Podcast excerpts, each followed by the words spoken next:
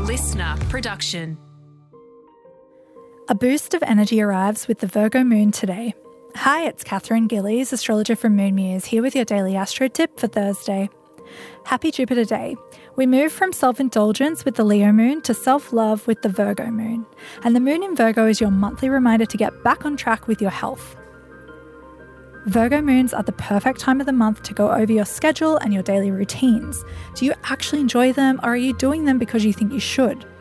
Virgo rules the body, physical, spiritual, and mental health, so it's the best time of the month to address any lingering issues that you may have been putting off.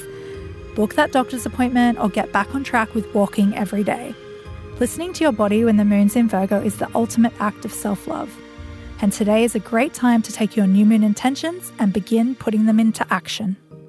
That's all from me. Tune in again tomorrow morning for your daily astro tip. And don't forget to follow me on socials at Moon Muse.